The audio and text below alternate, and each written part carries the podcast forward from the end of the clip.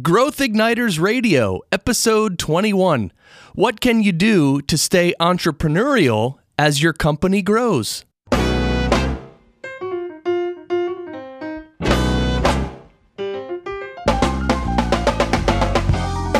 This episode is brought to you by Business Advancement Incorporated, enabling successful leaders and companies to accelerate to their next level of growth. On the web at businessadvance.com. And now, here's Pam and Scott. Thanks, Chris. I'm Pam Harper, founding partner and CEO of Business Advancement Incorporated. And with me is my business partner and husband, Scott Harper. Hi, Scott. Hi, Pam. It's great to be here with you as always. And if you out there are listening to Growth Igniters Radio for the first time, the purpose of our series is to spark new insights, inspiration, and immediately useful ideas for leaders to take themselves and their companies to their next level of success. So, Pam, What's up for today? Well, as you know, we've been talking with some successful CEOs lately who've been asking us questions on the issue of how do we keep the entrepreneurial energy and spirit of our company alive at a high level as we're now in, well, I call it adolescence, and on the way to the next level of growth. Right. In fact, you know, it's funny, even large company leaders express the same interest. They want to be entrepreneurial, but in a good way. Okay. So, in this episode, we're going to share our thoughts on this topic, which sometimes comes out as a question about growing pains. Uh, we're in growing pains, we want to grow, but stay nimble and alive and have a lot of innovation. So, Pam, what is your initial answer when someone asks the question, How do we stay entrepreneurial and keep our growth going at the same time? What do you mean by entrepreneurial? That's a good response. well, you know, the, one of the biggest challenges for accelerating transformation, and we talked about that in one of our previous episodes, comes from the need for clarity. And it's easy to mistakenly assume that we all mean the same thing when we're communicating, and we don't. Mm-hmm. And entrepreneurial is one of those words. In fact, I looked up the definition for entrepreneurial just out of curiosity. Okay. And I came up with about four different variations of it. It depends on whether you mean risk, do you mean definitely for money, or is it a spirit? Uh, there were all kinds of different definitions. Structure of leadership. Structure of leadership, mm-hmm. all entrepreneurial kinds of concerns. It's not just a question of wordsmithing, but it's really a question of what do we really mean? And if we have apples and oranges of understanding in our company, especially as we're growing and adding people uh-huh. and structure, you can get into a lot of trouble if you say, we want to be entrepreneurial around here, and I mean one thing and you mean another. Yeah. You know, a story that comes to mind is working with a company, and uh, there were some challenges. They were growing, they were successful, as the companies we're working with always are. Mm-hmm. And in this particular case, there were some real difficulties between the CEO and the human resource department because each of them would say, I don't understand a thing they're saying. Those people. Those people. and uh, the HR people would say things like, that CEO. Uh, I mean, he keeps talking about fire in the belly, fire in the belly, this and fire in the belly, and we don't even understand what he means. And I went over and I spoke with the CEO and I was saying, well, so how do you think things are going? And, you know, we got into a lot of different uh, issues. And he said, there's one thing that's really bothering me, and it's those HR people. And I said, what do you mean about those HR people? And he said, I can never understand a thing they're saying. And they don't have fire in the and belly. they don't have fire in the belly. You know this story. And I said, okay, well, I don't know what you mean by fire in the belly. Tell me what you mean by fire in the belly. He said, I have a definition. I wrote it down. And he goes over to a drawer and he pulls out a printout and he has all kinds of definitions written for all kinds of things. And fire in the belly is one of those. And he shows me, he goes, Here, here's the definition. And it doesn't really matter what he meant for the purpose of this mm-hmm. discussion. But the point is, he'd actually written it down. Do you think anybody else knew what he meant? He so he hadn't really shared this. Not at all. He, he wrote it down for himself and wasn't communicating what he meant. That's right. And he'd internalized it. Uh huh. And it was Recipe for frustration. It was. And eventually we brought people together and they were able to start communicating and it made a big difference. Mm-hmm. Oh, that's what you mean. Oh, yeah. Well, so this is, I think, the point you're making is that if we're talking about we want to grow and put in structure and, and really support our growth so that we're serving our customer base and our market, but we also want to see entrepreneurial. It's so important that everybody have an idea of what that is, what the outcomes are, uh, the values and beliefs that are driving the entrepreneurial entrepreneurialism. Boy, it's easy for you to say, and uh, how that's going to manifest. You know what the behaviors are, what what do people expect to see as business outcomes, and how it plays out in how people interact, how people interact with the market, how people uh, innovate, and so on. And also how things get done. How Let's not get done. overlook that. Well, that's right. So it actually has a structural meaning as Mm-hmm. well. Okay, so it's really important that we have that sense of commonality. That's right. And it's really the foundation. I mean, we have to be very clear when we're talking about being entrepreneurial that everyone, especially at the board level, at the CEO level, at the C suite level, that all of the people who are accountable for strategy mm-hmm. and finances are in sync with this. So that people don't get the impression that growth is the enemy of entrepreneurialism. You can either grow and become big and have structure, or you can keep that, you know, that kick 'em out spirit and so on. That's that's exactly right. It serves as a foundation for how you shape the culture really going forward. All right. Well, the uh, example that comes to mind for me is uh, the company that was going through growth. And uh, the CEO called us in and said, you know, the board is pressuring us to uh, put more structure in and really have these financial outcomes and, and so on. But, you know, I want really to keep innovating and they're saying no you're spending too much on innovation. And you know we have to grow. And if you spend too much on innovation you're you're not going to we're not going to have the the financials that we need. And the CEO is saying well you know if we don't put our resources into continuing our innovation pipeline you know we'll go from being a leader in this area to just servicing what we already have. And I'm afraid we're going to peter out and eventually we may grow, but we're going to lose our specialness. So I think that's, is that what you're talking about? Exactly. It goes back again to the idea of what it means to be entrepreneurial is not just a cultural mm-hmm. discussion, of course. It's also a strategic discussion. It's a discussion Very much strategic, yes. it's a discussion that has to take place often. Mm-hmm. And at every level. Exactly, at every level. And it sets the foundation for what happens next, and especially as you shape the culture. And in our next section, we're going to talk about that. So we're going to take a quick break right now. And when we come back, we will discuss more about how to stay entrepreneurial as your company grows. Stay with us.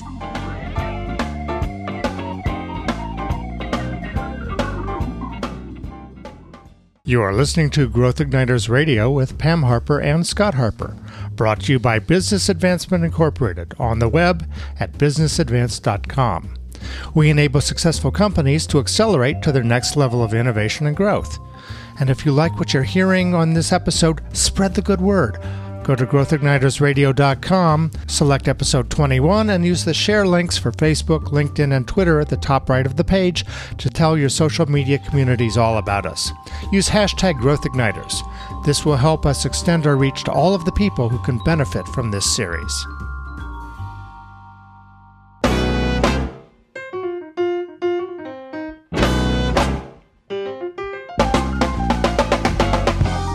Welcome back to Growth Igniters Radio with Pam Harper. That's me. And Scott Harper. Today, Scott and I are talking about how companies can grow well into and even past mid market size while still having that strong entrepreneurial orientation. Okay, so let's talk about the challenges and practices of shaping an entrepreneurial culture and operation as a company grows. I have one thing I want to make sure that we clarify here. Okay. And that's that a culture exists from day one. It exists whether you consciously shape it or you don't. I still remember talking with somebody who's the CEO of about, at the time, it was about a $5 million company. And I said, Tell me a little bit about your culture. And I expected to hear all kinds of things. And he said, Actually, I haven't gotten around to putting one in yet.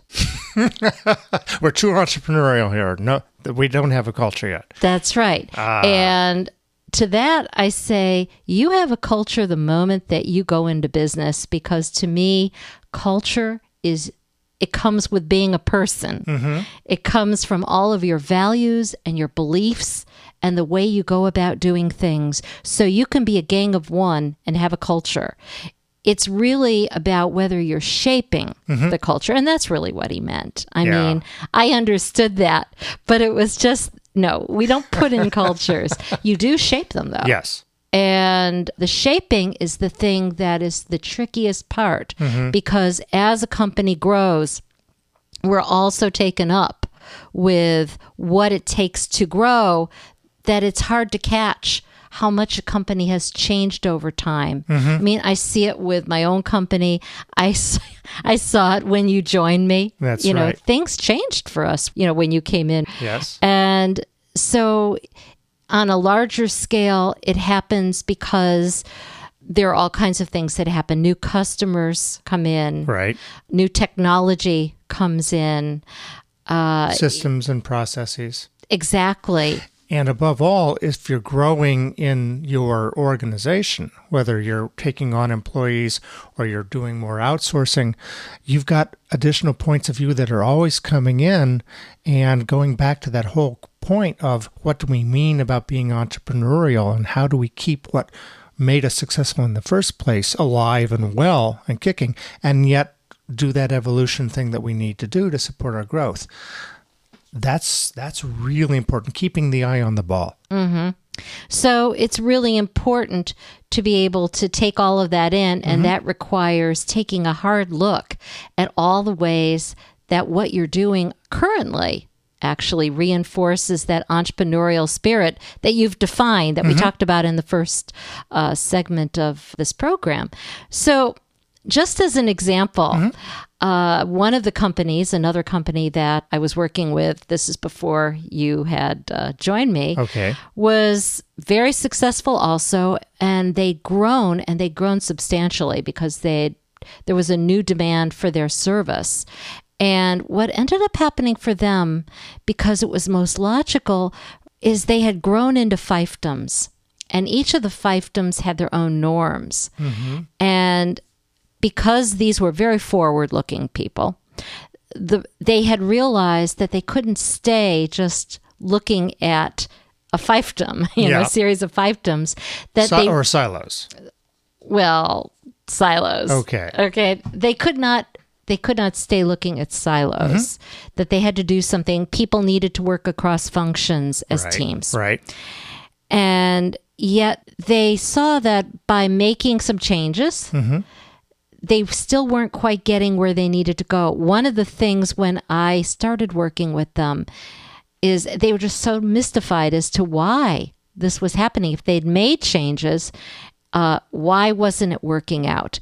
And what we discovered together is that there were certain aspects that they were looking at but that there were other aspects that they were not looking at, such as who are the heroes in their organization. okay The heroes in their organization in this case were not the people who were working in teams.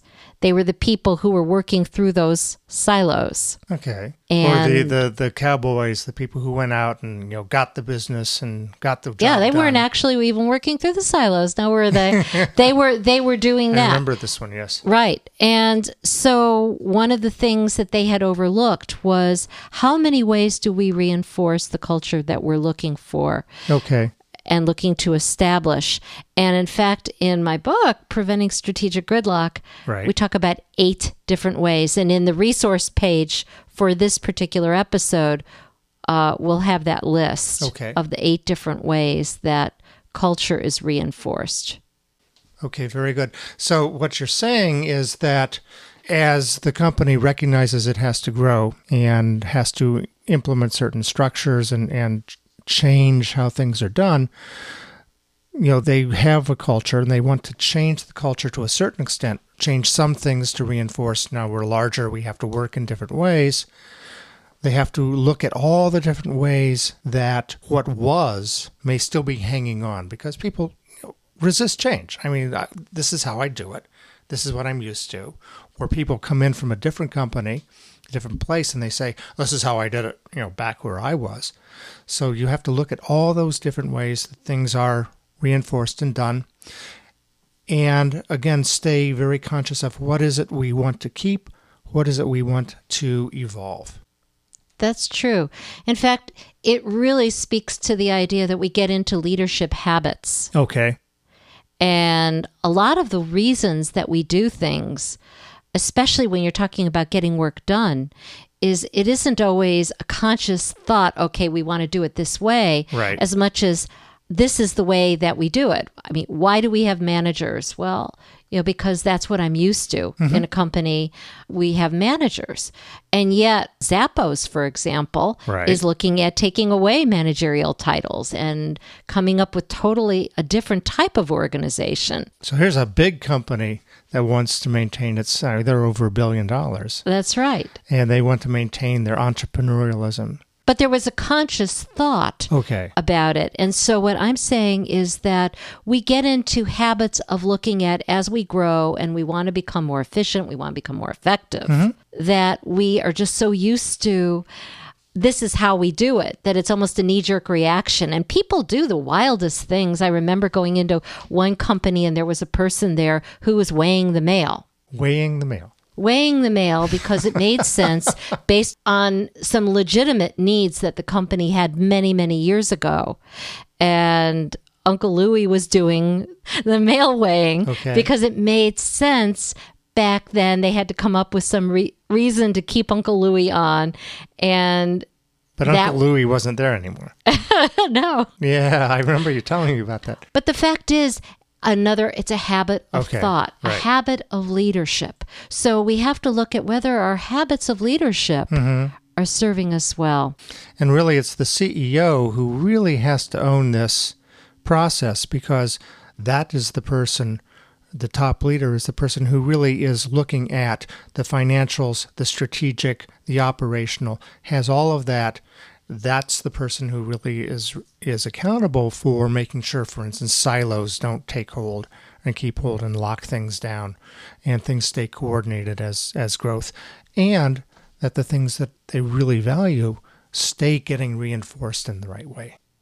Culture should be owned by the CEO, absolutely. And yet, in companies where there are boards, Yes.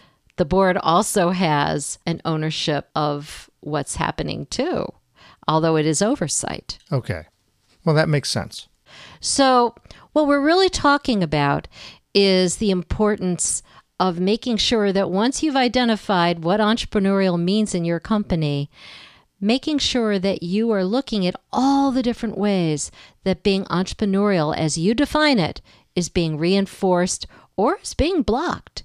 And then you're in a position to do something more about it. And we're going to take another quick break. And when we come back, we'll talk about what exactly you might be able to do to start addressing staying entrepreneurial as your company grows. Stay with us.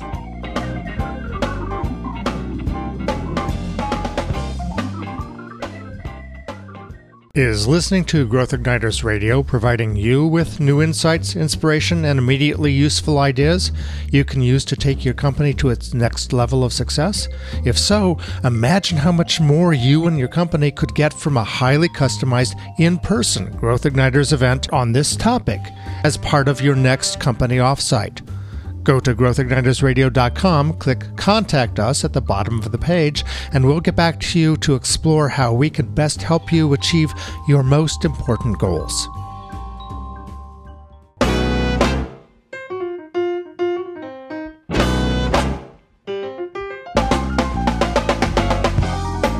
Welcome back to Growth Igniters Radio with Pam Harper and Scott Harper. Over the last two segments, Scott and I have been talking about how it is possible to preserve a company's entrepreneurial edge even as it gets to be a larger organization. So now, Pam, let's get down to specifics. We talk about some of the ideas about balancing entrepreneurialism and growth. How do people actually do that? What's the first thing that you'd recommend? Well, remember how we talked about creating a common definition of what it means to be entrepreneurial? Sure. Well, that needs to be the first foundational thing that one does as a regular part of strategic thinking and planning. All right. And too often it's left off because there's a lot to do and we're not thinking about it. But again, if you think about how much can happen even in three months' time, making it a part of regular strategic thinking and planning makes a lot of sense. Okay. And so you want to communicate this with your organization, obviously, uh, new customers, new employees, outsource providers, and so on, and making sure that people have an idea of what behaviors do we want, what outcomes are we having, and having this all guided by the strategy. So making sure that people understand what are our strategic objectives and how are they evolving as, as we grow, and what is it that we need to keep our eye on as we continue this growth. I know that uh, some people, uh, as they grow, uh, some companies as they grow, as you said, they start to really hyper focus on, well, this is this is my accountability, this is my job, and I've got to really do this. And that's why some people have said, well, structure and process and bureaucracy stifles entrepreneurialism. It's because people sometimes lose track of all the aspects of the business that are important being customer focused, being flexible, watching out for where things are going and not just where they are right now and, and how I get my job done. And so having those conversations, this is very, very important, not always easy. That's true, but very worthwhile. I mean, we've talked about it before when you ask people why are you doing what you're doing? And how does it serve the customer? And how does it serve the mission and the vision of the company? That helps with clarity. Okay. Because sometimes people will say i didn't realize that i was doing this. That's something i don't need to do anymore. Mm-hmm. and yet you have to stay coordinated. So that's the first thing. What's the second? Second is going beyond just saying what we want to do and what we want to see mm-hmm. is to actually go back and look, take an audit and find out how many ways what you're looking for to have happen is actually being enforced in the culture. And I talk about that being cultural advancers and blockers in the okay. book. And I talked about how this shows up we have to make it a regular practice to take a look outside of ourselves. And sometimes this means pulling in someone who's not just us, but an outside expert who can see all of these different ways. Okay. So getting that perspective because we get locked into, we think we're doing a good job and we think we're moving along the path, but these these weird things pop up and we don't quite understand why people are not doing things the way we, we thought they should be done. So you're saying that having a perspective and getting that outside edge or advantage of outlook can really open up those conversations. That's right. So what you're doing is you're looking at what you want to see happening. You're also looking at is it happening? Right. The third step yes. is looking at why what you're seeing happening or not happening why it's happening that there's way. always a reason. There's always a reason. Even though it doesn't seem sensible sometimes. And the thing that is most dangerous is to assume that we know why Ah, it's happening because there can be multiple reasons. As I had said in the example with uh, Uncle Louis weighing the mail, it didn't make sense, but it did. There were reasons why that had been put into place. Mm-hmm. There were reasons why it was continuing. And people had to step back and say, is this something that we still want to do? Is it important? In this particular case, they decided no. And in the discussion that we were having earlier about whether the company was going to invest in innovation mm-hmm. in a same way that they had been Right. and looking at, well, what is it that we want to see happen? Again, they were doing something very really. They were investing in innovation at that point in time. And they had to decide, well, do we want to? And why are we continuing to do this if we don't want to? Yeah, and in the in that particular example, uh, the board and the CEO got together and decided to continue to invest in the the costly at that point the costly process of innovation and product development, and in looking back now uh, over a couple of years, it's really done them well, and, and they're far more profitable than they were at the time. So, what we're talking about oftentimes is reconciling. So, that's what all of this looking at and looking at the reasons why uh, really is, is because ultimately we have to come up with why is it happening and what are we going to do about it and reconciling it and coming up with what, we're- what we're going to do going forward. So, what you're really saying, Pam, is that growth is not necessarily the enemy of entrepreneurial spirit, but that it has to be shaped, cultivated very carefully, and it has to come from the top so that all the pieces fit together properly. And we have to look at it frequently as we continue to grow because life changes, circumstances change, and the business environment changes. Couldn't say it better myself. If you have questions related to today's episode or any episode, go to Open Conversation with Us at the bottom of the episode page. And to find out who our guest will be next Wednesday, go to growthignitersradio.com and look in the sidebar for a schedule of upcoming episodes over the next few weeks. Thanks for listening to Growth Igniters Radio with Pam Harper and Scott Harper. To check out our resources related to today's conversation, share on social media, or open a conversation with us, go to growthignitersradio.com and select episode 21. Until next time, this is Pam Harper. And Scott Harper. wishing you continued success and leaving you with this question to discuss with your team. So, what does entrepreneurial mean to us in our company?